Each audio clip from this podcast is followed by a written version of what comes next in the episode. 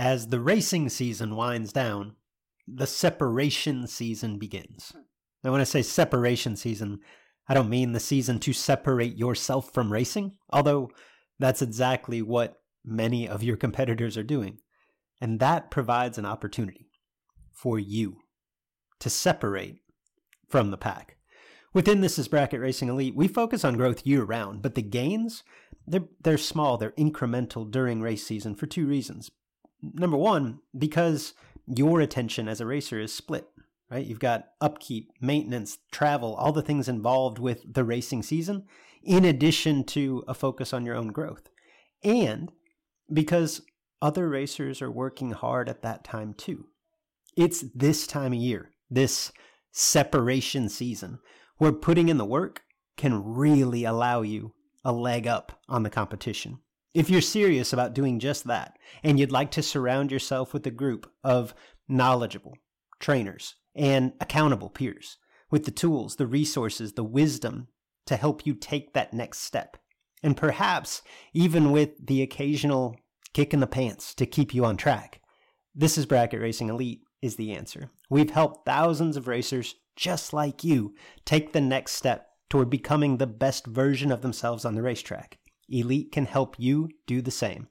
Enrollment is open as of Monday, November 27th, and it closes December 8th. Learn more at thisisbracketracing.com/elite.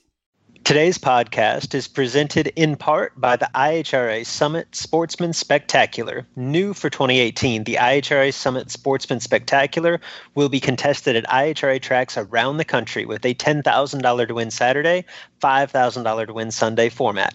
By pre-entering the Saturday race for just $150, you'll receive an entry to Sunday's race for free. In addition, today's podcast is presented by the Great American Bracket Race and All-State Challenge. Unfortunately, Galen and Britt had to postpone this weekend's Great American Bracket Race and All-State Challenge because of a tropical storm coming up through the area. Stay tuned for more information on a rescheduled date.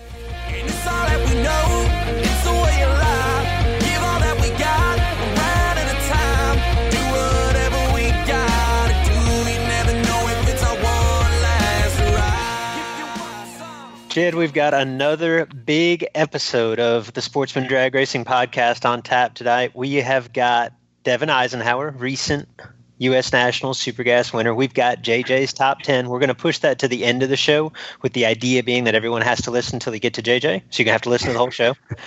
We've got racing action from all over. We've got a couple of good Racer Confidential stories of some new submissions. We've got some bad beats. That might be a new segment. Maybe. We'll see how it goes. I got an idea that it might be cool, and I got an idea that it might be a whip, because like I don't want to hear everybody's bad beats, but we got some good ones. But first, Big Jed, what everybody's talking about. Gotta hear this. This week on What Everyone Is Talking About. It's the big, big, big, big go, go, go, go. Is that how they call it up there? I've actually never heard that. But it is the big go. It is the Chevrolet Performance U.S. Nationals. It is Indy. Big Jed, we are having a podcast. In full disclosure, we're recording this a lot later than normal. It's getting really close to my bedtime. Yes. It's probably past your bedtime. It's definitely past producer Mark's bedtime. He's out there on the East Coast. But we can't have a podcast the day or two after Labor Day without starting it with the Chevrolet Performance U.S. Nationals. No, obviously it is the big go, Luke. It is the signature event on the NHRA Tour for the pros and the sportsmen. And by all indications, it was another amazing event. And, you know, as we will discuss some of the winners and some of the important stuff about points and things that you know and like. But let's start out with Rambo, getting number 98, Luke. Yeah, David Rampey with another U.S. Nationals victory in Competition Eliminator over Greg Camplain, two guys that are no stranger to the U.S. Nationals winner circle.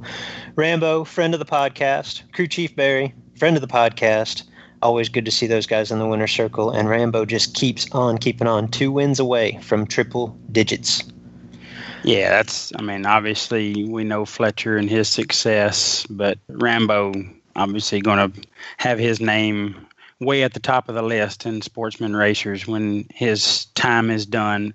Number 98, and he's not done, Luke. He's very competitive and obviously in Comp Eliminator and Super Stock. So I think he's going to get to that 100 number very, very soon. Think it'll be by the end of 2018? I really do. I really feel like it will. It's hard to bet against that. So yeah. David Rampey notches career win number 98. He's been there before. The other winners at this year's U.S. Nationals, by and large, you had 2 first-time winners. You had 2 other drivers in the sportsman categories collect just the second win of their careers, second national event win of their careers, which is not completely uncommon. But when you think Indy, you tend to think, well, it's such a long, drawn-out event that the racers with the experience, the racer that's been there before, has a little bit of an edge. Not necessarily the case. Yeah, not always. Obviously, this time around, that was not the case. There were some very experienced racers in the late rounds with an opportunity to put their name on the list, some for the first time, some for, you know, second or more. But they kind of the, well, I don't know if they're newbies, but the more unknown of the options were seemingly getting the win lights, the final win lights. Yeah, no doubt. Stock eliminator, case in point, T.C. Morris, who is no stranger to the winner's circle. T.C. has been tearing him up in the Kentucky area, certainly for decades. A heck of a racer, but this was his first career national event win, and what better stage to do it on. He got the stock eliminator victory over Jammin' Jerry Emmons. Jerry was red in the final round, and that was on the heels of a pretty epic semifinal heads-up race that Jerry had with Larry Hill. Both of them B-stock automatic, both of them super fast, huge wheelies, fun race to watch. And Jerry actually got outrun by like 100 that was real close, had a little bit on the tree to advance to the final. But then again, back in bracket trim, which looking at the dial-in, I don't think Jerry changed much. I think he pretty much had to leave it on kill because he had data from that semifinal heads-up, but then turned it red in the final to T.C. Morris. A couple of things that stood out to me from Indy. It was Indy. We'll talk a little bit about the final rounds in particular were kind of bizarre. But by and large, leading up to that point, it was pretty nasty more often than not. And that led to some of our this new segment that I've dreamt up here. I teased it a little bit in the open, bad beats. And I talked about how like this might catch on and be really cool. And then I could also foresee us getting like 50 messages a week of everybody complaining about their bad beat. That's not what I want at all. Not really interested, but there was a couple that stood out to me. One, my buddy Rick Hughes. Rick Hughes deserved better, Big Jed. He did. You know, you get to that point, Luke, in that event, and you lay down 14 total. You're 8th out from perfect at the start. You're 6th out from perfect on the dial. You win, just plain and simple. You win. Let me preface this a little bit. Rick Hughes, Super Comp racer from Indianapolis. This is his hometown event. Obviously, it is the big go, right? Rick rolls through the first 4 rounds of competition, which at Indy in Super Comp was contested over 3 days. He won first round Thursday evening. He won second and third round Friday. He won fourth round Saturday morning. So fifth round Sunday morning, 8 cars left, the big go. Now, he's racing Gary Stinnett, so obviously you got to make a good run. 4 world championships in the other lane. 2 Indy victories. You got to make a good run. Rick Hughes is 008 and drops to 90 with a 6. Keep in mind, neither one of them have been down the racetrack in 24 hours. That's supposed to win. Gary Stinnett says, thank you for playing. 004, 90 with a 6. Rick Hughes packs it up and goes home. That is a bad beat, but Jed, that is nothing compared to the final round of Superstock. That one was pretty tough. This is the epitome of the bad beat. Dale Hulquist rolls around, semifinal round, perfect on the tree. Okay, Dale Hulquist, it's easy to back down at that point, right? Going to the final round at Indy, you were just perfect. Like human nature is to back off a little bit. Dale Hulquist didn't back off a bit. Turns it 3,000 red. That sucks, right? Red in the final at Indy. What sucked a lot worse was when Dale Hulquist either got to look back in the other lane, because if he took one look back, he knew that his opponent, Dennis Stewart, was not where he was supposed to be. And if he didn't, He got the time slip, threw up a little bit in his mouth. Dale Hulquist, 3-thou red in the final at Indy. He airs it out just for good measure and goes dead on. Ouch. Hey, that hurts. But that don't hurt near as much as seeing that your opponent behind you, 203 on the tree. Yeah, you're -3. Let's just say both cars go dead zero just for fun. So you're -3. You and your opponent go dead zero, and you get there exactly 0.2 in front. That when you don't hear them, see them, nothing, that you know that it didn't go very well in the other lane, and you got a little salt in the wound there. And that's definitely what happened to Dale. Okay, now, listeners, don't take this the wrong way. Dennis Stewart won the U.S. Nationals, and he was nasty along the way. Like, you throw out one light, his worst light in Superstock on the bottom is 19 leading up to the final. And the final is 203, okay? And he got away with it. He won. He will always have that U.S. Nationals Wally on his mantle. Florida, I believe. We looked that up because I was thinking he might have been from Alabama, and I was wrong. So, but that begs the question, Big Jed. Would you rather win the U.S. Nationals with a 203 light or runner-up Indy with a 3,000 thread light? This one, I mean, I know the obvious answer. Very easy, yes. I would rather win with a 203 light every time. Now, you don't feel as good about it? No. But somewhere along the line, over the years, that 203 light is going to get closer to perfect. As you look at that trophy, tell your story. That's a really good point, because today it's easy to be a prisoner of the moment and say, I'd rather go down swinging. I'd rather be 3-thou red. And honestly, that is my typical outlook on racing. Like, if I went red, I'll sleep fine at night knowing I went down swinging. Like, I was trying, right? Yeah. If I was late in the final, I would feel like I let the pressure get to me. I choked, whatever the case may be. But to your point, 10 years from now, 2 years from now, nobody cares. And you got that trophy. Yeah, and they're going to ask, somewhere along the line, 10 years from now, so you won the U.S. Nationals? Yeah, I won it. No, my guy was 003 red. What was you? I don't know, 70, 80. I missed it, but I don't remember what it was. No, it was 203, Dennis. But it's all good. You still got the trophy and the check, bro. You know, in our younger days, Jed, you could get away with that a lot better. Now we got this thing called the internet. Yeah. I mean, like, oh, man, you're 203. But nonetheless, we can't take it away from him. Dennis Stewart, awesome job up until the final, and he is your U.S. Nationals champion. Super Comp, my man, Joe Hessling, got the win over Gary Stinnett. And the aforementioned Gary Stinnett. And this final was really cool for a number of reasons. Number one, I would say personally, and this could obviously be debated, but I think this was a final round confrontation that included two of, if not the two, sharpest minds in the superclasses in general. Gary Stinnett, obviously four-time world champion, Stinnett carburetors, Stinnett engines, superclass authority. Joe Hessling, not the skins on the wall by any means of a Gary Stinnett, but really, really sharp guy. This stuff. People give John Kyle all the credit at APD, and John is a genius. Joey has been under his wing, and Joey is sharp. If you have a problem in the super categories and you talk to either one of those guys, Gary Stinnett, Joe Hessling, they're going to lead you in the right direction. Really sharp dudes. And two guys that are basically just showing out at Indy. Joey made a time run, I think went 890 at 192. I saw that ticket. Yes, with a new combination. Stinnett goes 190 everywhere. That's not common in that class. I mean, just to put that in bracket racing terms, for those of you that speak eighth mile, it's like 420s in either of them. You know what I mean? That's fast. They were the two. You can't say that they were the two fastest cars there. They were the two fastest, like, normal-looking Super Comp cars there. Rob Mosier was there with the car that he typically runs in Top Dragster. And on the last time trial session, Rob Mosier went 890 with a 2 at 214. I saw that time slip. Yeah, 214. He didn't last long. Joey and Gary did.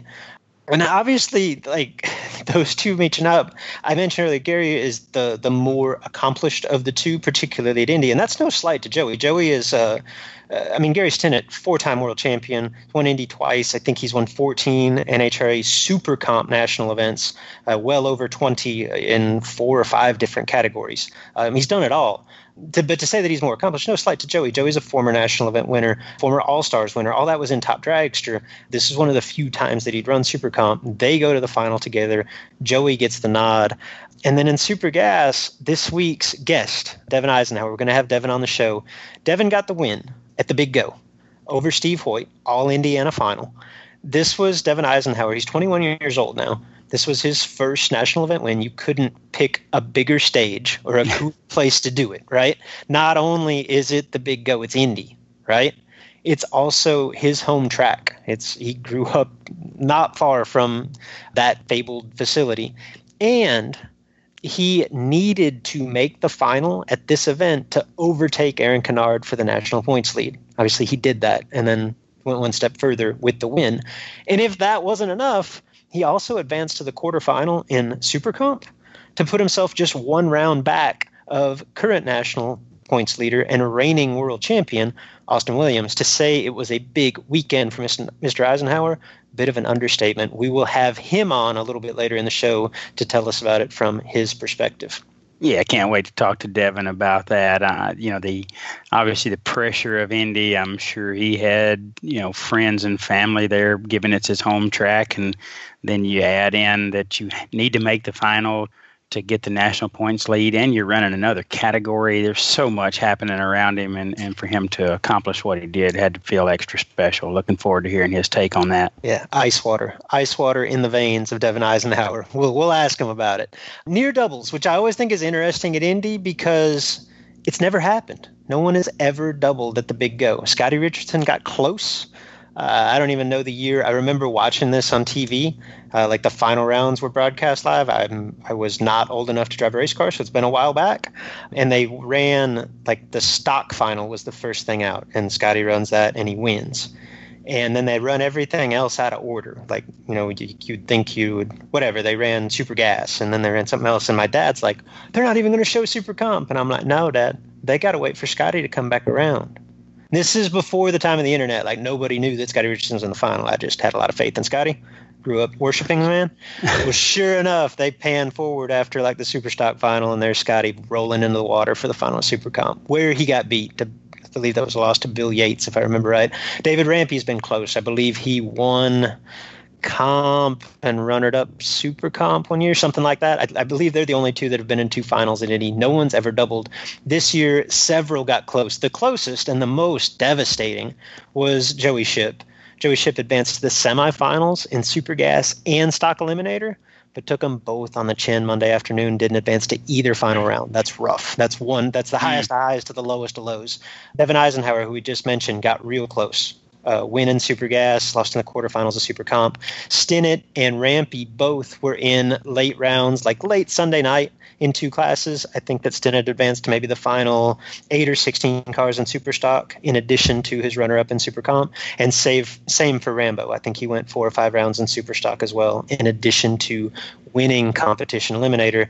And I alluded to it a little bit before, but the one thing that stood out, for as nasty as a lot of the competition was throughout the week, and that's not really typical of Indy just because it is so difficult to make good runs. I mean, like, there are, particularly if you go a couple of rounds, you literally have 24 hours between runs more often than not, sometimes more than that. Like, particularly Sunday to Monday, that's a 30-plus hour window in between your runs. So laying down that sub-14 package, like, not the easiest thing to do at all.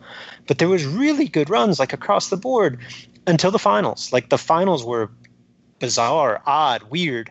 We talked about Superstock, the 3,000 thread to 203. The Super Comp final between Joey and Gary, they were both really competitive. I think Joey went 90 to Gary's 91, but they each posted their worst reaction times of eliminations in the final round. And the Super Gas final, which, again, we'll ask Devin about when he comes on with us, Steve Hoyt looked like he had problems. I don't know if he broke something, had to shut off, got loose, whatever the case may be. Devin takes like 4/10 finish line to go 90. And you just look at the box score and all these and go, what in the world is going on here at Indy? After it had been so tight and so tightly contested all weekend. But more than anything, we've spent 10 minutes on this, maybe more. the bid goes in the books. It was cool to watch from afar and obviously from the facility. There were some great stories in the pros. Terry McMillan getting the top fuel win. Stevie Jackson going from outside the field on Q5 to running the table in Pro Mod.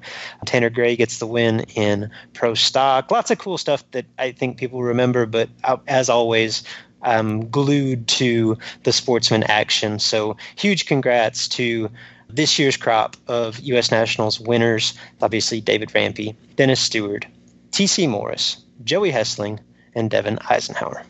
Yeah, Luke, obviously great performance by those guys. It was a great event. It's in the books. It was a really hot weekend, but it's nowhere nearly as hot as our BTE Who's Hot, which we'll talk about next. He's on fire!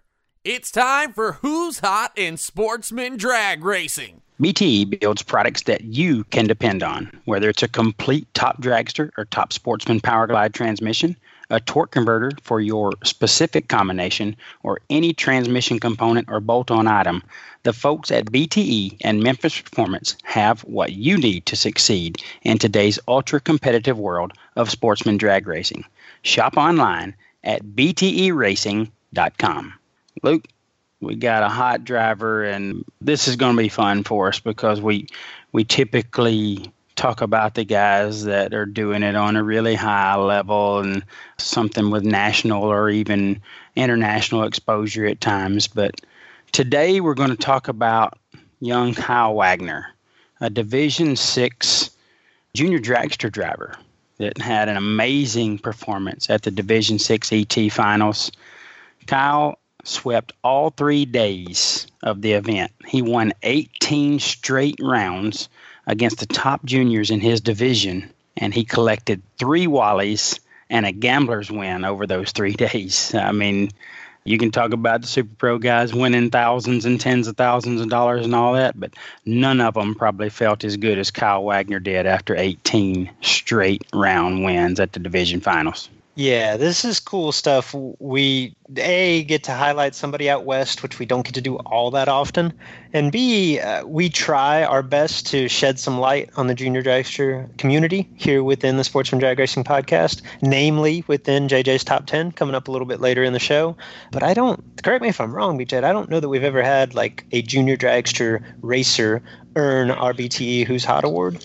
And I don't remember it. This is so deserving. Like, he ran the table. Kyle Wagner channeled his inner John LaBouche Jr.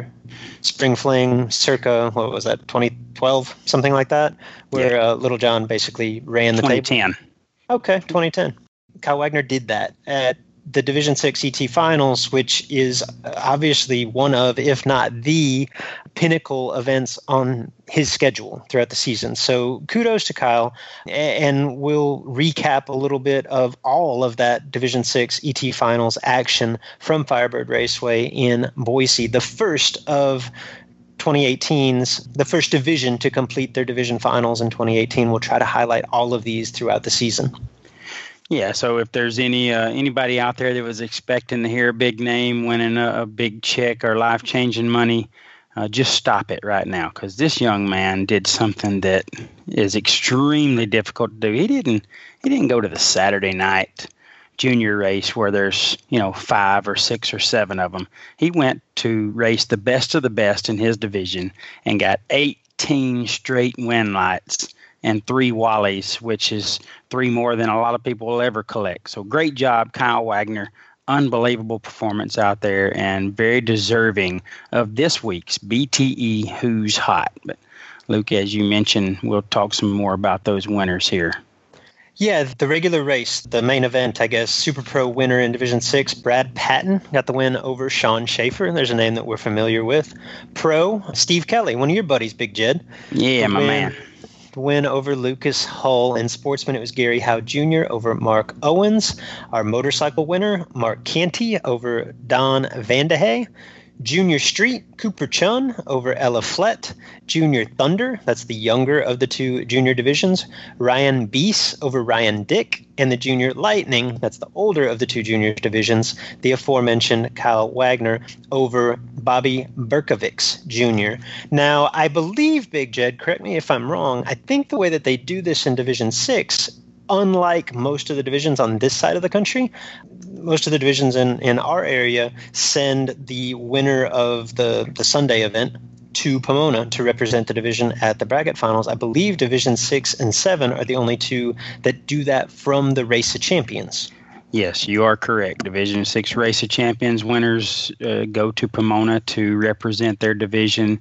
Real quick, back to the Junior Street winner, Cooper Chun. He's our buddy, too. Cooper and Steve, very tight, very close families there. So great job, Cooper Chun. And Ella Flett might be one of my top 10 names for the rest of the history. I don't know. Ella Flett. That's a good awesome. One. So, yes, Luke, as you mentioned, the Race of Champions winners in Division 6 will go represent their division at the World Finals in Pomona. And Super Pro, that was Pat Osmondson, got the win over Scott Ware. In the Pro category, it was Matt Kilman over Greg Hereford. Sportsman was Devin Froud, again, the year of the Devin, over Lori Winberg. Good catch. Yeah, I like that. That was a good job. Motorcycle was Scott Grandall, or Grandall. Scott G. over Terry Holloway.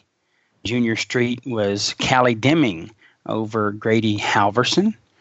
High school was Damian Chin over Thomas Vickers. Junior Thunder was Lindsey Miller over Sydney Young. And Junior Lightning, again, was Kyle Wagner over Austin Varner. So congratulations to those Division 6 Race of Champions winners, and good luck at the World Finals in Pomona.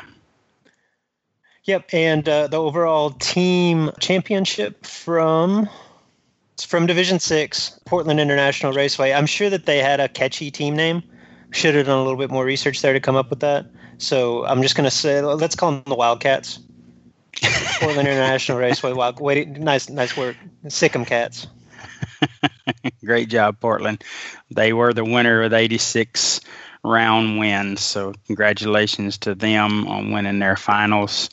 And Luke, it's that time of year where we'll be talking about plenty more ET finals here in the coming weeks. Yeah, look forward to that. That's a huge feature for every division, every grassroots bracket racer across the country. We look forward to shining the spotlight on them. Big Jed, we've got some more results to get to, but first, we teased it earlier, we're going to have one of the youngest and one of the most recent NHRA U.S. Nationals champions join us on the show. We will welcome in Devin Isenhower. After this quick break, we will make him the big interview. It's time for The Big Interview on the Sportsman Drag Racing Podcast with Luke and Jed. Joining us now is the 21-year-old Super Gas winner of the NHRA U.S. Nationals, Devin Isenhower. Devin, as we mentioned earlier in the show, enjoyed his first NHRA National event win on the biggest of stages at the Big Go. The wait gets better. Devin's win at Lucas Oil Raceway came at what he considers to be his home track in front of what we can assume was a big collection of friends and family. Better yet, the victory continues an incredible season. Young Isenhower needed to advance to the final round of Super Gas this past weekend at the U.S. Nationals to take over the NHRA National Points lead, which he obviously did. Wait, I'm still not done. Devin also advanced to the quarterfinal round in Super Comp, which moved him into second place in the national standings in that category, just a round behind reigning champion Austin Williams. Devin, welcome to the Sportsman Drag Racing Podcast. Hey, thank you. I appreciate it. Devin, that's quite an intro there. I mean, 21 years old and performing at this kind of level, man. Just congrats on basically a dream weekend, but again, positioning yourself as you have in the points has got to feel really good. Yeah, it does feel really good. We put our goal at the beginning of the year, and we're just trying to strive to achieve it, and we're just going to try to finish the year hard and see where I end up. Yeah, I don't know exactly where those goals were, but if you're not on pace right now, you have a problem in goal setting. So you guys are doing awesome. Devin, give us a little bit of background info. Like, I've been racing with you for a couple of years now, but I don't feel like I really know you that well. I know that you guys were very successful in junior dragsters. I know that you won the first NHRA Lucas Oil event that you ever attended. I believe that was Super Comp at Gateway in 2015. You won last year's Division III Super Gas Championship, and now you're, I don't know if dominating is the right word, but you seem to be dominating, arguably the two most competitive categories in NHRA competition. That's a heck of a rapid progression through the ranks. I guess in your own words, could you take us back a little bit to how this all got started, maybe the Cliff Notes version of your racing career to this point? Well, I mean, if we're going to do the Cliff Notes version, we're going to say that it started by a couple margaritas with my mom. We went out to dinner, and my mom wasn't really too fond of starting racing, and my dad really wanted to. And my mom had a couple margaritas, and before we knew it, we had a junior dragster and then started racing. All right, step one, get mom liquored up. Exactly, yes, that's what you got to do. And then, whatever. I started when I was 9 years old and just been racing ever since. Been at the track every weekend, and it's been an awesome family experience. Yeah, that's a great story. You get in any way you can. Obviously, you did. So, Devin, walk us through the preparation coming into Indy. Obviously, it's Indy. It's unique. It's different. It's the biggest race that you go to. Is it any different for you since it's a home race? And is your mindset any different from years past? You know, with your championship hopes, and obviously coming in this race, knowing a lot would rest on your performance for how you would attack the rest of the season. Yeah, we came into the race and we knew it was going to be a tough one because of how there's considered to be like four first rounds because you wake up in the morning and there's a different weather change, and we just wanted to make sure that we had a good grip on what the weather was doing so that we could go out there and run close to 90 every pass. And we kept in mind what the points were, and we knew what we needed to do every round, and we just tried to go out there and execute. I would say job well done, young man. Speaking to Supergas at Indy, just the one race, obviously, I always say when you come back from a massive win like you just did, like it seems like inevitably everyone always says that you got to get a lucky round. I kind of look at it both ways. Like I feel like you kind of have to get away with one somewhere along the line, a round that might not normally win, and it falls into place. But on the flip side of that, like you typically have to, I call it stand on your head, and drive incredibly well run one round where it just happens to come up against an opponent in that particular situation where you had to be near perfect.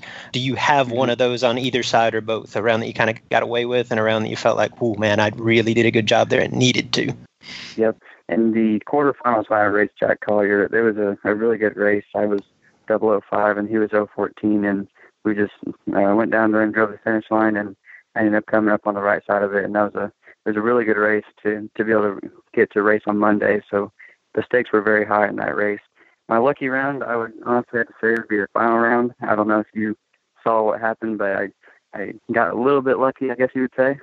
Yeah, it was one of our questions for you, so I'm glad you're addressing it. Walk us through the final. So we first started, and we rolled through the water box, and they pushed us back, and I'm not too sure what it was for, but the camera was in my face, and I was just did my burnout, and I staged. And when I let go, I knew I had the three. And we come off the throttle stop, and I know that I've raced Steve Hoyt before, and I know what the closure rate normally is. And yeah, he's fast. When I come off the stop, yeah, he's like 174 mile an hour. And I came off the stop, and I knew I had him. I knew I was further ahead than I should have been, and I was thinking to myself that, okay, I if I don't mess this up, I could win it. And I go down there, and I wasn't even thinking, and I went down with the seven. We set up to be about 89.0 or 89.5, so I knew that if I went down there and I ripped it a couple times, I'd be good to take the stripe. And Steve, he actually got towards the center line, and he had to let out of it.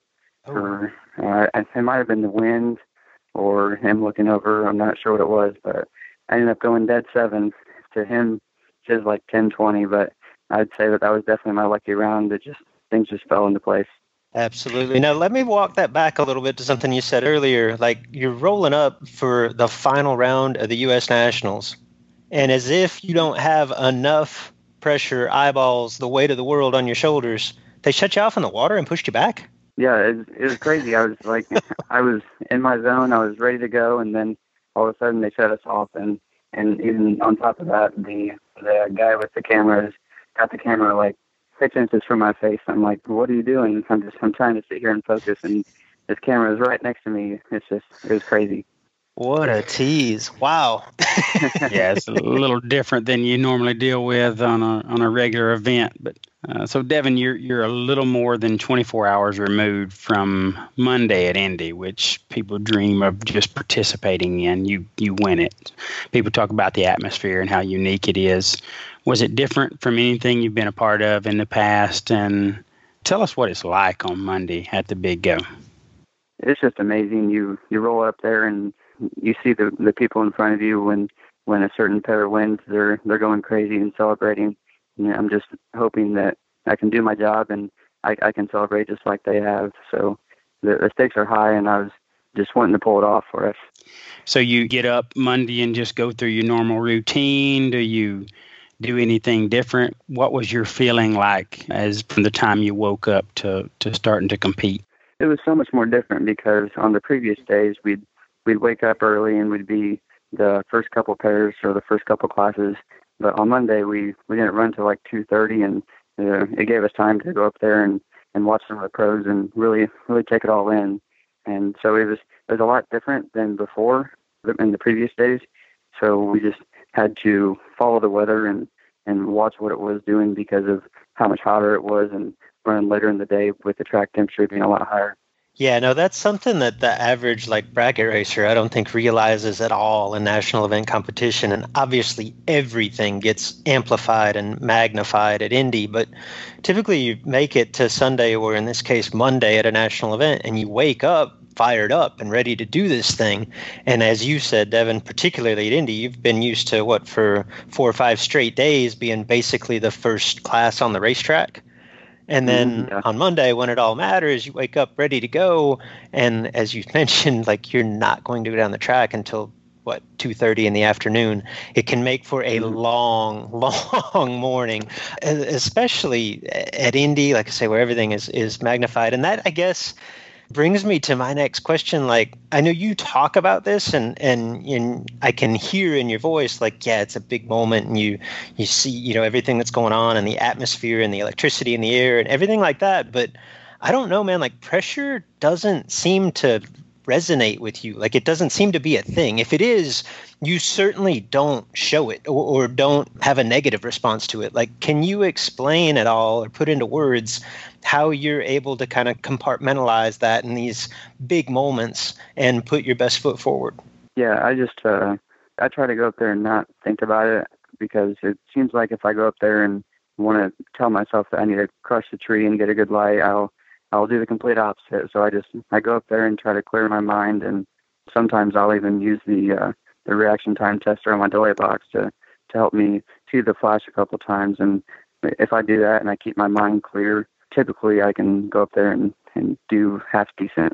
Is this something that you feel you need to focus on regularly, or is this kind of a trained response from years of success and confidence built up over time? Would you say one more than the other?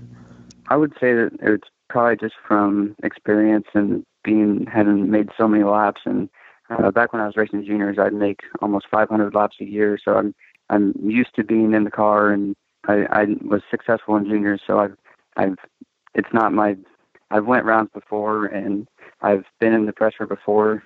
So I've just kind of I want to say I got used to it, but I've done it a couple times to where I'm able to try not to mess up. Right. Well, obviously you trust yourself in those spots. For our listeners that aren't as aware, and honestly, for my own knowledge, walk us through, what were some of the bigger or more notable accomplishments of your junior dragster career? I've won the division 4 times, and which is, it's a race that's held once a year, and for each division. And I, I won the Division III. I won that twice, and I went up to Iowa for the Division V finals, and I won that twice. And those were for the like the division championship to win the Wally. And I also, back when I ran juniors, it was just starting to get to where it was big money racing, and I was managed to win a couple $5,000 races, which back in that day was it was pretty big. It still is. Yeah, I mean, especially in a junior dragster, but that's a heck of an accomplishment, even if it was a few years ago. Devin, as we mentioned, you know, the championship race is obviously heating up. It's that time of year. Luke, he's real good at this stuff. He says your chances are stronger for a title in Super Gas than in Super Comp, but you're obviously in contention for both titles. You know, a double championship's only been done 3 times, and only once has it been done in the combination of classes that you run in Super Gas and Super Comp, and that was Scotty Richardson in 1994. Any predictions or thoughts on the title chase as you come into the home stretch of the season? I think I definitely have a better chance in Super Gas. I'm sitting at 590 points right now, which in the past hasn't won it. But I have a couple of races left that I can improve on. With the dragster, I have one more race left that I can run. It's not looking too good for that class, but if I go out there and I win it, we're going to Reading next. And if I go out there and win that in Super Comp, I think I'll have a better chance. But we'll see what happens. So are you completely claimed out of divisionals now? You just have the 2 nationals left in gas? Yep, I'm totally claimed out in divisionals. I have 2 more nationals that I can run in Super Gas, and I have 1 more national that I can run in Super Comp. Gotcha. I know you told me in the stage lines you'd been to 1 more race in the dragster. So awesome, man. Well, we will be rooting for you, and we will be watching with a great deal of interest to see how this thing shakes out. I'm sure by the time that you run your next national event, or certainly your last national event in Super Gas, this will come into focus a little bit better, but right now it looks like it's you and Aaron Kennard. Somebody else may throw their hat into that ring. As you, the bar for Super Gas may not be out of reach. It just doesn't look like anybody else is going to put up that massive score. So maybe it'll be you two, and it will be fun to watch from the outside. It would be more fun if we were sitting in the seat of that Camaro where you're going to be, but it will be fun to watch as well.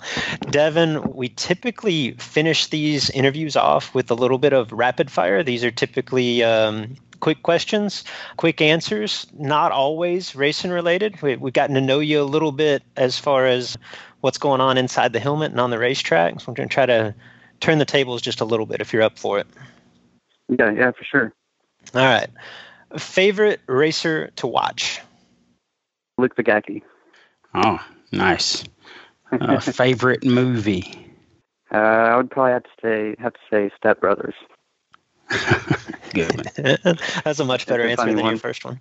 What is your biggest addiction? Drag racing, for sure. I can relate. So, Devin, you already know Luke, so excluding him, you had to take him out of this, but celebrity you'd most like to meet? I would say probably Denzel Washington. I think he's a great actor. Hmm. All right, and the thing that Devin Isenhower is the most afraid of? Losing. Okay, we kept that really racing related, so that's cool. That's cool. Well, it's really hard because, like, everything I know and everything I've done in my life is racing, so everything just relates back to that with what I do with school and racing every weekend for the past 10 years or so. Yeah. Well, when you're as good at it as you are, Devin, it stays that way for quite some time. I appreciate that. Thank you. No, man. Awesome stuff. Thank you for taking some time. I know your phone has been ringing off the hook the last, 28 hours now, a little bit over that. Yeah. Thank you for taking some time to join us here on the podcast. Best of luck as you try to hunt down that Super Gas Championship and maybe dual championship along the way. And, man, again, congratulations. I know from talking to your dad that you guys really soaked it all in yesterday. It's an awesome feat. An awesome story and an incredible year, man. So congratulations and good luck in everything that's to come. Thank you. Thank you. I appreciate you guys having me on the podcast. Yeah. Enjoyed it, Devin. Good luck the rest of the way, man. Thank you. I appreciate it. All right, Luke, we talked about the Division 6 ET finals. There were some results there, but there's some bracket racing on the calendar that we need to cover. One of those was the Labor Day No Box Classic at Killcare Dragway. Our great friends at Loose Rocker Promotions, Michael Beard and Anthony Walton put that on. Had some weather that challenged them over the weekend. They did get their 5K warm-up race in, where Gage Birch got the win over Rick Bear, a couple all-stars in the bottom bulb there. Also, Caleb Ellison got the Gamblers win over Nick Bauman. So that was a star-studded warm-up day there with some heavy hitters on the bottom.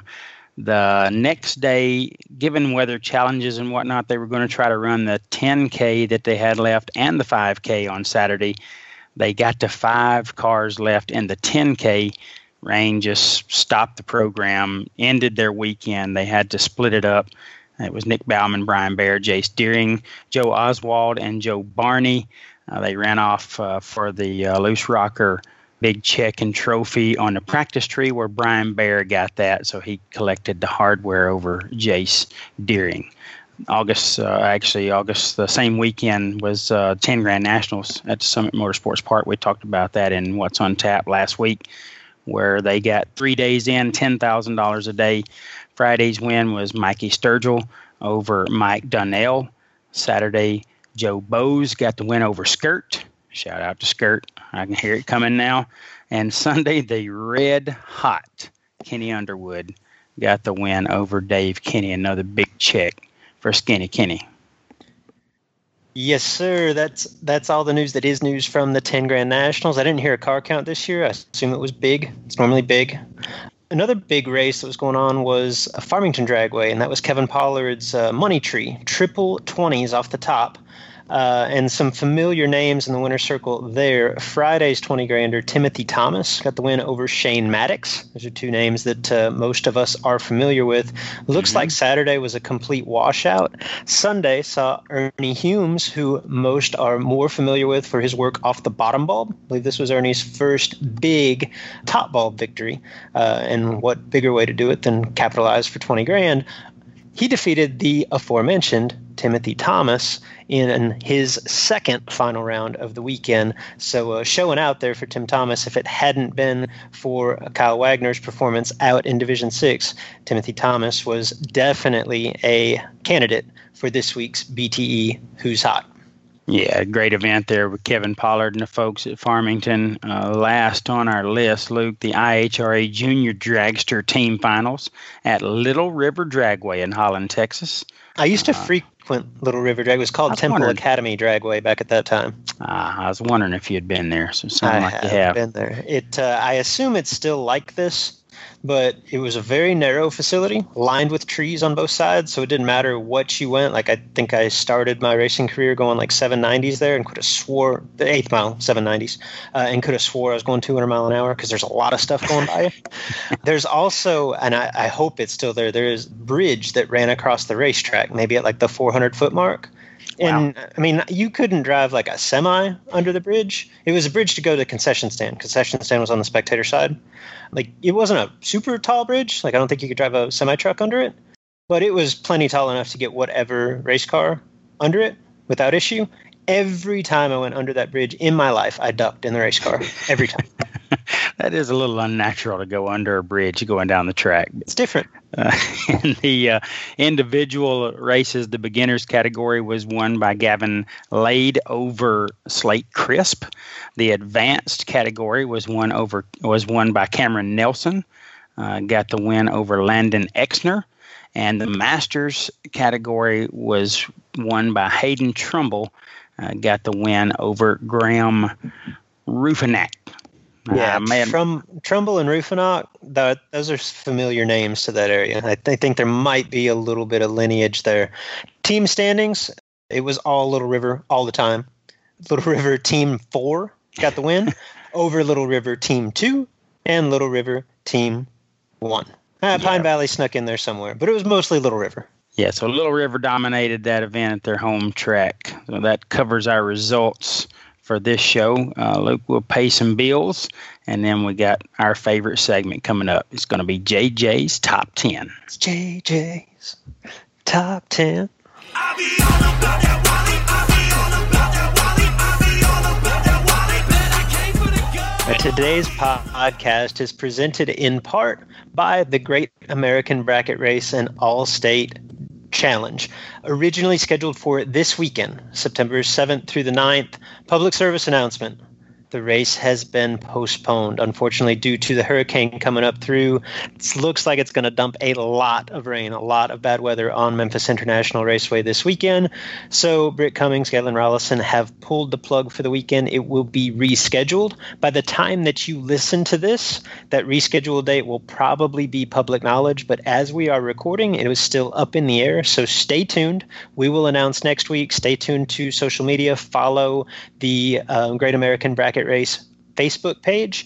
I'm sure that they will have that announcement in short order, but this race will happen. It will be coming up later in 2018. It will not happen this weekend. So if you are living under a rock and you are listening to this podcast on your way to the Great American Bracket Race in Memphis International Raceway at Memphis, Tennessee, stop, go somewhere else where it's not raining, or go back home, because it's not going to happen this weekend.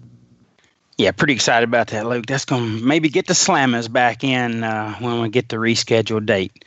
Guys, September the 28th through the 30th, the IHRA will bring their new Summit Sportsman Spectacular to Memphis International Raceway. Now, the main event will be Saturday's $10,000 to win race, while Sunday will pay $5,000, every bit of it guaranteed. Both races allow electronics.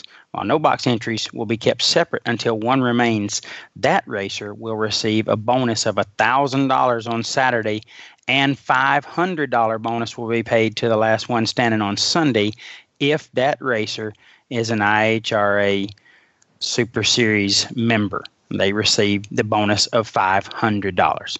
Now, no box racers have won two of the main events thus far, $10,000 paydays. This event will provide a little something for everyone, guys. Ironman, big checks for the winners. There will be round prizes, contingency. There's a golf cart race, racer appreciation cookout, all of it for you, the racers. Don't miss it. Pre-enter now for only $150. And that's pre-entry for the Memphis event running until September the 17th. Pre-enter now at IHRA.com. You want to make it in a song and do the Justin Lamb, win a bunch of races and you do it with the fam. You do the Kevin Brandon, lay the smack across the land, then you do the L ride and you come out like the world champ. You've been waiting all winter long. It's that time again with the little golden voice of drag racing, JJ Bennington. Oh, he dropped it like it's hot. It's time for JJ's. Top that's 10. A burn barrel. It's time to change it. Hide the sharp objects. Top 10. He's on your head. 7 take 3. Top no 10. Good. It's time to change it. Top 10. It's JJ's Top 10 with JJ Pennington here on the Sportsman Drag Racing Podcast with Luke and Jay. All right, as promised, we are welcoming in our only but our best drag racing, sportsman drag racing podcast correspondent, JJ Pennington, joined us tonight for JJ's Top 10, actually kind of JJ's Top 15, if you will. But JJ, how you doing tonight, bud?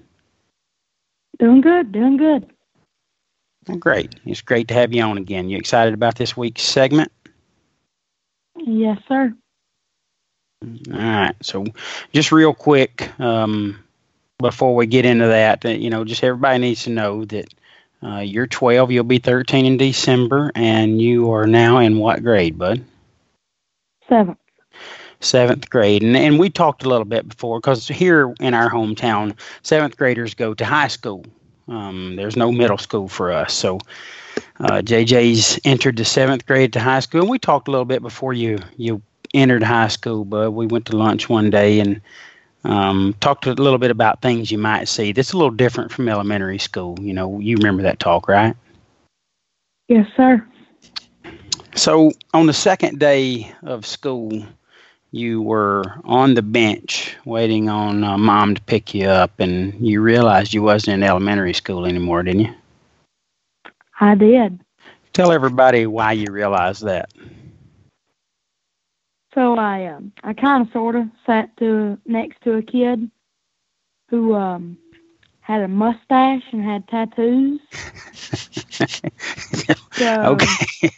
Okay. So you knew you wasn't in elementary school anymore, but then you realized for sure, right? That was the moment. I wanted everybody to know kind of what you're dealing with. What's that? If I could have moved over, I would have, but there was somebody right next to me, so I couldn't. I couldn't get any farther than what I was. You did good. You avoided any conflict or controversy, so that was good. So, all right, bud, we got a big show. We've had a big show, and we're up to you now. But we want to do our favorite segment of the show, and that's JJ's Top 10. So without me talking more about it, we'll just let you take over here. Which one do you want to start with? We'll let you start top, bottom, or junior dragster. I'll start with juniors. All right. Tell us who's in the number 5 slot in the junior dragsters this week. All right. Number 5 spot in the juniors is going to be Madeline Taylor. She got her first win at Huntsville Dragway by beating her brother in the final. That was a huge win. Big night, big weekend for the Taylor family there at Huntsville. But for Madeline to get that win over her brother and it be her first one, that was huge. So, all right, bud, starting with the junior dragster category, who is your number 5 junior this week? Madeline Taylor is going to be number 5. She got her first win at Huntsville Dragway by beating her brother. Yeah, it was a huge win for Madeline, getting a victory over her brother. Obviously, a huge day and weekend for the Taylor family. So, great job by Madeline getting that win over Braden Taylor. So, very deserving at number 5. Who do you have in the number 4 position? C.J. Ketterer going to be number 4. He won the NHRA Division I Wally in the 15 to 17-year-old class. Yeah, C.J. performed really well on average and then stepped up big time, got that win. That's my buddy Mark Ketterer's son, so great to see C.J. getting some attention. Great job by him. Who's number 3? Number 3 is going to be Isabella Ritchie. She had 2 wins at the Beaver Big Bucks Black. Yeah, Isabella, I think, has been on a roll here for the last little while, but 2 big wins at the Beaver Big Buck Blast there by at Beaver Springs Dragway there, so that was really big for her. Who's number 2? Number 2 is going to be Evan Muchler. He has gone 7 weeks in a row with wins. Wow. And has 1 NHRA Ironman trophy and a Midwest Junior 10 to 12-year-old championship. Yeah, Evan been on fire 7 weeks in a row. He has turned on a win light, the final win light, sometimes two-day races, but Evan really performing at a high level and deserving of the number 2 spot. So that only leaves us 1 spot left. Who tops the list in juniors, bud? The top's going to be Kyle Wagner. He has swept all 3 days at the NHRA Division VI, winning 18 straight rounds against the top juniors in the division and had 3 Wallies and 3 Gamblers over 3 days. My goodness. Now, that's a Gage Birch-like bracket finals for Kyle, but that 18 straight wins, really, really impressive. Then to get 3 Wallies out of it as well, just huge performance. We talked about him earlier. He was our BTE Who's Hot, but very deserving. Which might be his biggest claim to fame. I mean, I'm sure he was happy about winning 18 straight rounds, but then to be the first junior dragster driver to, like, well, exclusively junior dragster driver. We gave it to Gage once, didn't we? I think so. First exclusively junior dragster competitor to get our BTE Performance Who's Hot. So that's pretty cool. Yeah, great job by Kyle. Very impressive performance, and one that's extremely hard to do in any category. So Kyle Wagner, your number 1 spot on JJ's Top 10 in junior dragsters. Where are we going next, bud? Top bulb or bottom bulb? Bottom bulb. Bottom bulb. All right. Like to hear these bottom bulbers. Who you got in the number 5 spot? Number 5 is going to be Steve Kelly. He won the NHRA Division VI bracket finals. Yeah, Steve, obviously that's not a huge event that a lot of people are capable of getting to, but it is a huge event to the Division VI racers that fight all year to get to their ET finals. And Steve to come out victorious was a really big deal. Really proud of him. He's a friend of ours, so that helps him make the list, but it was a great accomplishment as well. So congratulations to Steve for being number 5. Who gets the number 4 spot? Number 4 is going to be Gage Birch. He won a 5K in Lucas Walker's white Mustang. Yeah, Gage getting that $5,000 win, but we didn't talk about it when we put the list together because we didn't know. But Gage, I think, is his first time to sit in the car, gets the 5K victory, and then comes back. I guess he was hanging out at Lucas Walker's house and decided to run over to St. Louis and race on a whim, no time trial, got there just in time to make first round, and goes on and wins that race at St. Louis track there. So that was at Gateway. So that was a big deal. Gage That's always right. performing at a high level. Gage Birch, Illinois state champion. Yes, that was the Illinois state championship. Yes, sir. Which was in St. Louis. So, well, it's technically it's on that side of the river. It's Madison, Illinois, but you can see the arch from the staging lanes. I see. So big job, great job there by Gage Birch again.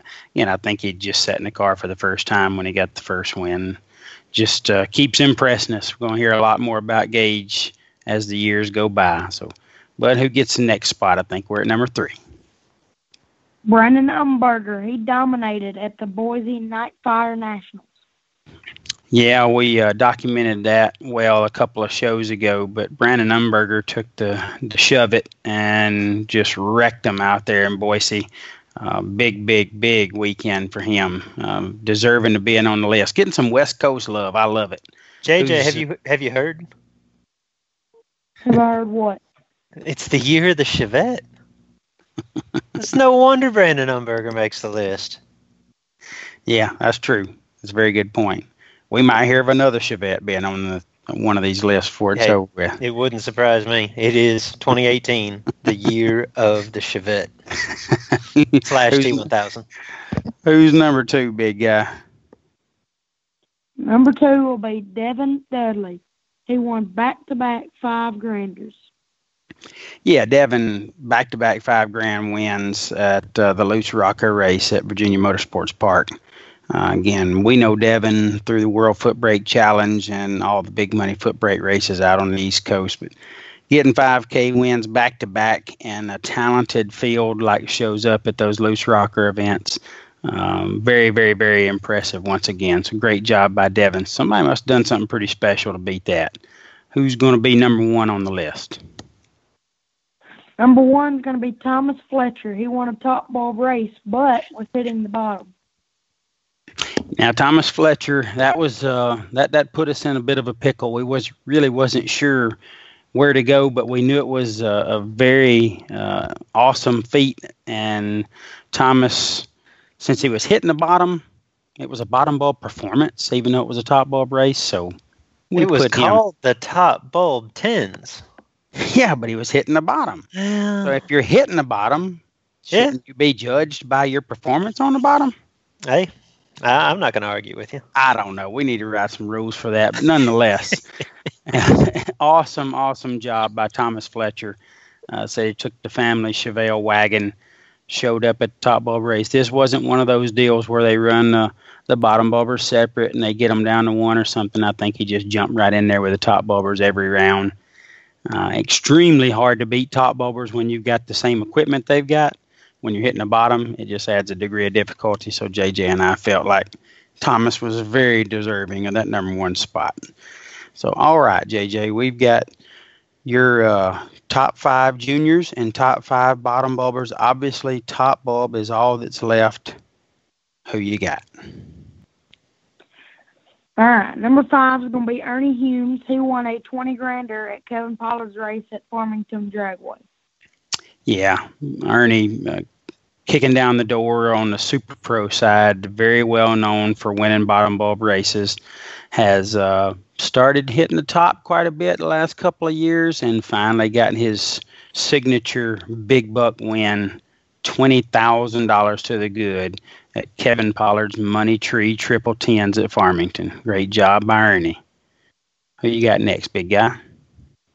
Number 4 is going to be Nick Doody. He had an emotional 10K win in memory of a very good friend of his. Yeah, Nick Doody. Again, the year of the Chevette, took his Chevette to a $10,000 win. We talked about that. We interviewed Nick here on the show. That was a very emotional win for him, but really awesome to see him in the very few opportunities he gets to come out with that 10K win, especially with all the emotion and feeling surrounding it. So great job by Nick being in the number 4 spot. So, bud, take us to number 3. Number 3 is going to be J.R. Loebner. He won 4 out of 5 races in Top Sportsman. Loebner. So Top Sportsman getting some love on the top bulb list. It is technically a top bulb bracket race. They're just doing it really, really fast, and they're doing it at NHRA races. So when we looked at it, we felt like J.R. was very deserving. Just... Luke, we've talked about it quite a bit here on the show. The last several shows, JR's name just keeps popping up. But tremendous performance by him over the last month or so. We talk almost as much about JR as we do about Chevettes and T1000s. Just nearly. If he was in a Chevette or a T1000, oh my, it would break. The show wouldn't be long enough. Yeah, we would break Apple iTunes. Done. And Podbean or whatever. So that too. All right, bud. Number 2 on the top bulb list. Who you got? Number 2 is going to be Carl Drake Jr. He won a 75K at the SFG event in Ohio.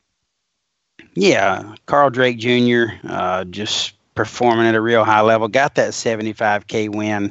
He's had some other big final rounds surrounding that. I can't really name them off the top of my head right at the moment, but I know we've talked about CJ a little bit here lately, and just a guy that's performing at a very, very high level on the top bulb side of things. So very deserving of your number 2 spot, but somebody you felt like performed just a little bit better than that or got a little bit bigger win or something, because you got number 1 left. And this will wrap up your top 10. Who is it, big guy? Number 1 is going to be Randy Shire. He won a 75K race at the SFG event in Ohio, and a 10K race at Keystone Raceway. Yeah, Randy Shire, and I probably won something else that I missed that when we were putting that together, but I knew I told you about those two. But Randy Shire, APD guy, just a guy that always performs at a high level and just continues to show up at these big events and put his name right in the mix. Great job by Randy, Luke. I know you're very familiar with Randy as well, being an APD man, but just a guy that just always seems to put his name near the top, if not at the top. What a month for the APD crew, between Randy winning everything under the sun and Joey goes out and wins the U.S. Nationals. They're living right up there in Ohio. Yep, Joey did just get that done. You know, man, I'm sure we'll talk about that at some point. That thing is a beast. But Randy Shire, your number 1 spot in the top bulb list. JJ, another awesome job by you. I mean, it's not easy for a guy that's just entered high school and all you got going on with your advanced classes, and you got a band that you're participating in. You nice. Go racing. You got this segment on the podcast. It's hard for you to get it all worked out, but you just somehow did it once again. Awesome job, bud. Well, thank you. I try. So I'm impressed. I mean, you got two Chevettes in there. You got a Devin in there. It's also, I don't know if it's the year of the Devin. It's the show of the Devin. I mean, we got Devin Isenhower coming on. You got Devin Dudley in the top 10. We're all about Devins. We're all about Chevettes. We're all about JJ. We're all about high school. It's good stuff, my man. Well, thank you. I try to do my best on picking where these guys go and what spot. So. Well, you did a great job. I'm sure they're all very appreciative of being named on your list. and we're very appreciative of having you. It's getting a little bit late here in Coleburg, Alabama. It's just about time for you to get laid down and get ready for another day of high school tomorrow. So we're going to finish this up. Just want to say thank you once again, bud. Awesome job, and can't wait till the next one. Me neither. JJ, I gotta pipe in. Have you gotten any I know you get a lot of, hey, thanks for including me. Do you get anybody lobbying to be included in JJ's top 10, like pressuring you? Or do you get any heckling over not being included? Have you run into any of that yet? I have not. I have had somebody message me and tell me what they did so that I could put them on a list, and they still wound up not quite making the cut. I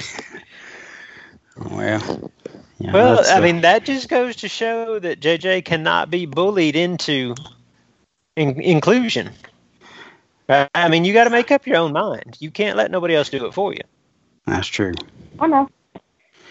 He went to a big slot car race in Arkansas over the weekend, so I was afraid he was going to come back and want to try to get some of his slot car buddies on the list, but did not do that. We might get a slot car top 10 or top 5 or something one day, but right now we'll stick to the list that we got. Bud, thanks a lot once again. Awesome job, and we'll see you on the next one. All right. Honey, where are we racing next week? It's time to discuss next week's major events, news, updates, releases, and announcements. It's What's on Tap! Jed, it looks like, at this point early in the week, that the winner of the weekend might be Mother Nature. We already talked about the Great American Bracket Race and All-State Challenge being postponed. We went over that in the mid-roll. Date to be determined. That race will happen a little bit later in the year. It will not happen this weekend. Similarly, the NHRA Division 5 event up in Earlville, Iowa has already been canceled, or postponed, I guess is the right word. It was previously scheduled to happen, of course, this weekend. Again, Tri-State Raceway in Earlville, Iowa. The facility's underwater. They've had a bunch of rain up there. It doesn't look like it's going to get any better. A lot more rain predicted throughout the week. Going to have parking issues at the very least. So that race has actually been moved to Great Bend, Kansas, an SRCA drag strip on September 27th and 28th. That is a Thursday and Friday prior to the already scheduled Division 5 closer that Saturday and Sunday. So that would be September 29th and 30th. So that'll be a double divisional at SRCA, the famed SRCA in Great Bend, Kansas. Again, that race in total will run from September 27th to the 30th. Alcohol classes will compete Friday, Saturday, and Sunday, with Sunday eliminations, and track plans to conduct a test day on Wednesday prior to the double divisional. Division 5 plans to release a detailed schedule later this week. Yeah, Luke, Mother Nature imposing her will on those events. Not a ton of stuff on the calendar for you, but there's a couple of races that appear that they will go off without a hitch, and that's Old Dominion Duels at Richmond Dragway up in Virginia will happen this weekend for the bracket racers in that area. And the NHRA Division 1 will get to have an event there, a Lucas Oil event, at New England Dragway in Epping, New Hampshire. So a little bit of something for the bracket side and the NHRA racers in those areas. All right. It's that time, Jed. We teased it earlier. We're going to close the show with our Racer Confidential series. And I want to shout out our listeners for some incredible submissions. We read some fun ones last week. These two, just peeking ahead a little bit, Big Jed, these two are good. The two submissions that we're going to read off this week for Racer Confidential. Again, if you haven't heard the last few episodes of the podcast, what we're trying to accomplish with this Racer Confidential series is we're trying to get you to tell the stories that you wouldn't otherwise tell publicly on your friends by being able to keep them anonymous. So this is the really good stuff. This is the stuff that you might not be too proud of, that your friends might not be too proud of, but are really entertaining stories. We can put them out here without naming names and just tell the story. So, Big Jed, you want to take the first one? Yeah, I'll take the first one. It was actually submitted by a good friend of mine. We won't mention his name, but he starts out telling us he was working at an event that combines both heads-up racing and bracket/index racing. He said, I'm one of a few new hires to work for a well-known organization. The final round of Saturday qualifying was underway, and he said, I find myself at the scales with a fellow new hire that is checking weights on heads-up cars. So he's working the scales there with another newbie, still kind of learning how things go. One racer in particular has now rolled across the scale and comes up 10 pounds light. He has yet to qualify. Now, we're in the final qualifying session. He's yet to get in. He shows up 10 pounds light. He came up light on both of his earlier qualifying attempts. So they pushed the car back off the scale. They verify the scale, set it zero, and the racer rolls back on the scale and is 10 pounds light once again. Okay, I'm thinking he's light.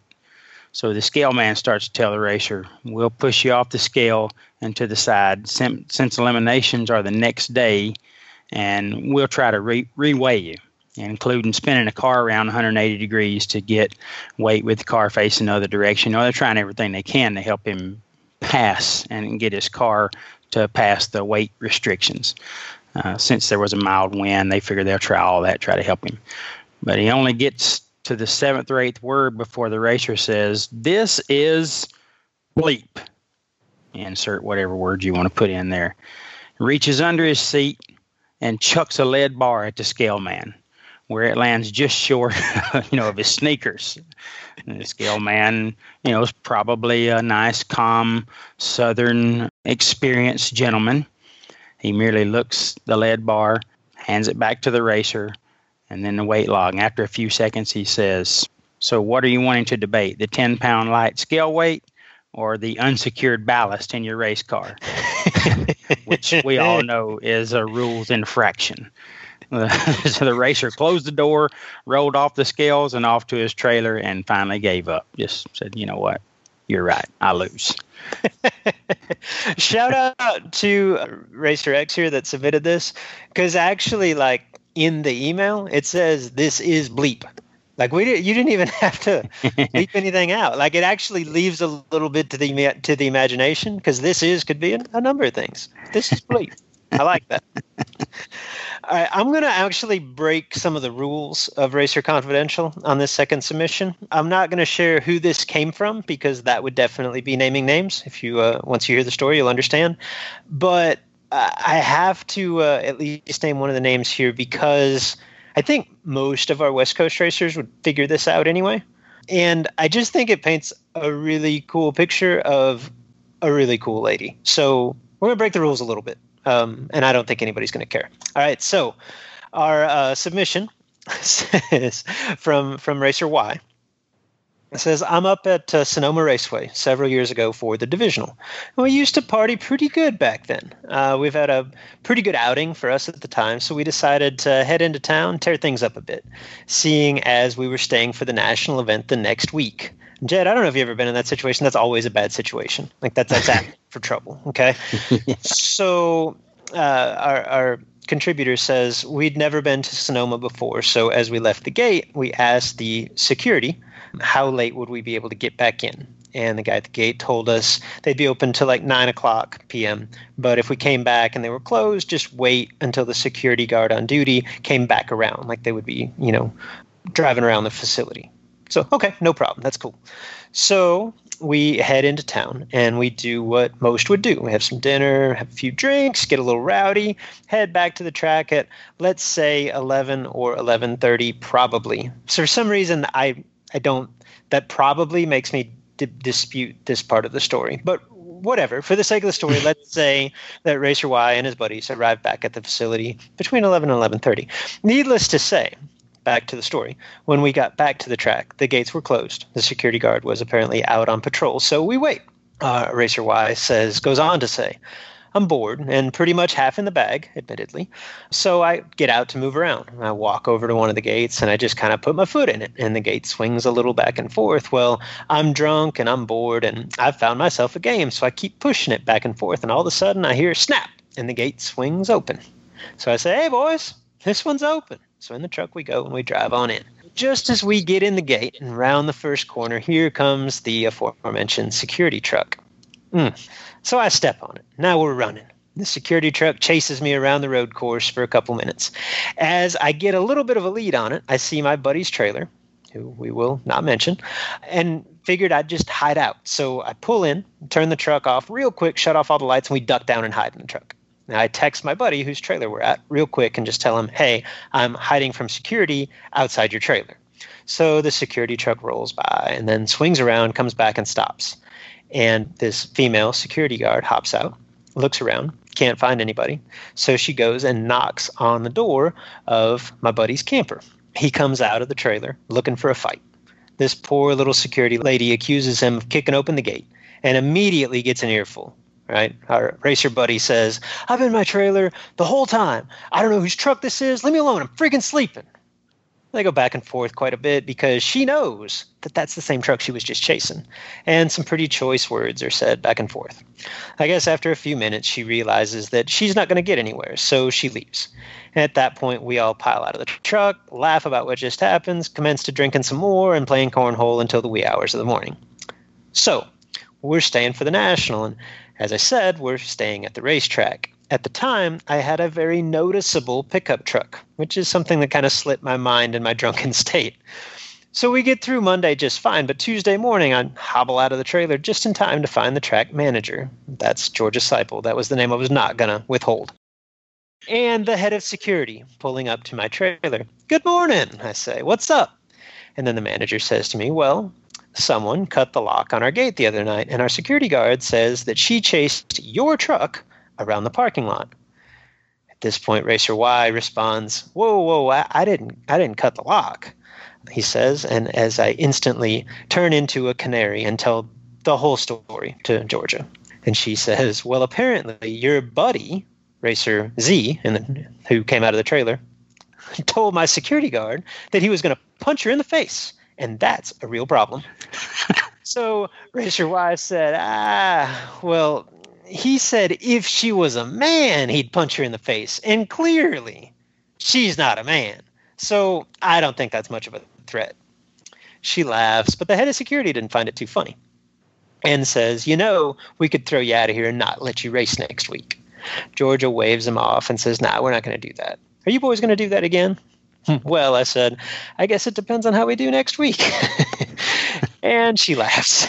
So we go on talking a bit, but still not sure if I'm going to get into any trouble or just get away scot-free. And then we mentioned we need to go do some shopping before the national event. Georgia says that there's a Costco not too far away. Well, we don't have a Costco card, my friend says. So at this point, Georgia whips out her Costco card, hands it to me, and says, here, just bring it back when you're done. To this day, we still don't know who actually cut the lock. And Georgia Seipel is the coolest track manager we've ever met. Now, there's no doubt about that. Miss Georgia is awesome. She's in control at all times, but it was really nice of her to let them off the hook. But that was a really cool story. I like that one a lot. All right, we're going to close this thing up. Yeah. Luke, I guess that's going to end it for us. This is going to wrap up this episode of the Sportsman Drag Racing Podcast. I want to say thanks to our sponsors, the Great American Bracket Race, which we know has been postponed. Again, when you're hearing this, the new date will probably be released already, so make sure you're staying in tune to that and what Galen and Britt are going to do as a reschedule. And, of course, the great folks at BTE, bringing our BTE Who's Hot, and certainly a great partner for us here on the show.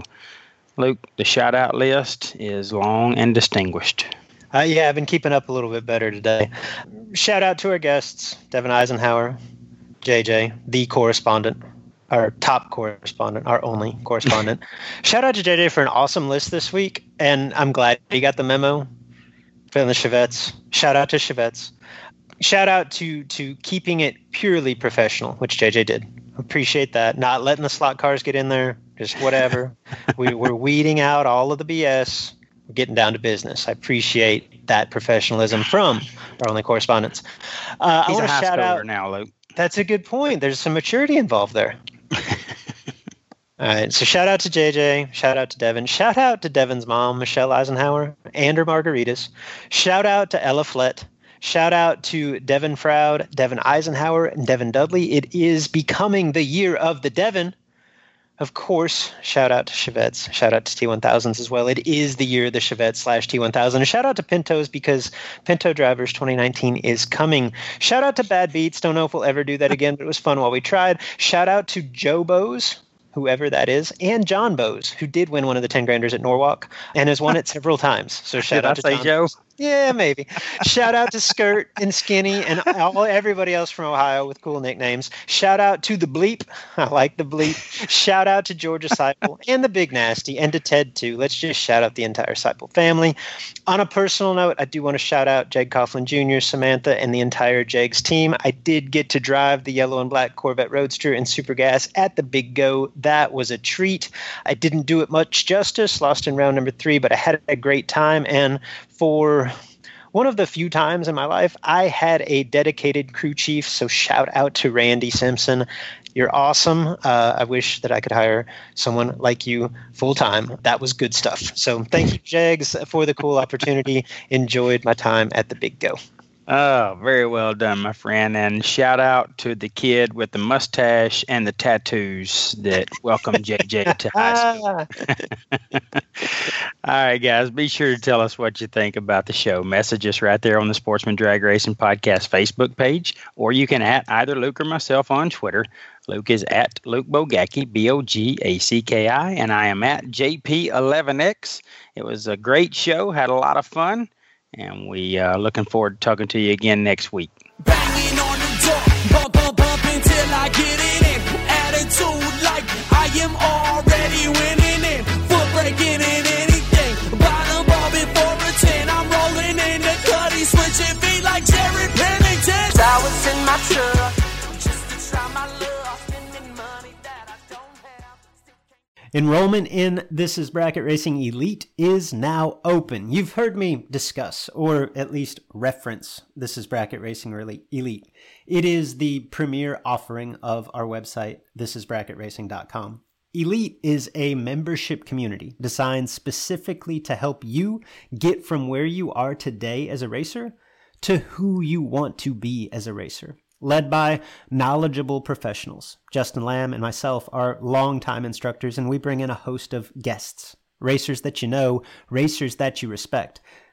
Led by knowledgeable instructors and surrounded by supportive peers that are ultimately striving for the same goal in their own unique way. The truth is, at each event, there are 100+ entries. There's one winner. At the end of each season, there's one champion. That feeling, not so much the money, not so much the trophy, that feeling of achievement, that sense of accomplishment, that tip of the cap from your peers, that's why we do this. You can dream of that feeling all you want, or you can take action, take steps toward becoming that racer. If you're ready to take the first step, This Is Bracket Racing Elite is for you. Enrollment is open now for a limited time. Learn more at thisisbracketracing.com/elite before we close the doors again on December the 8th.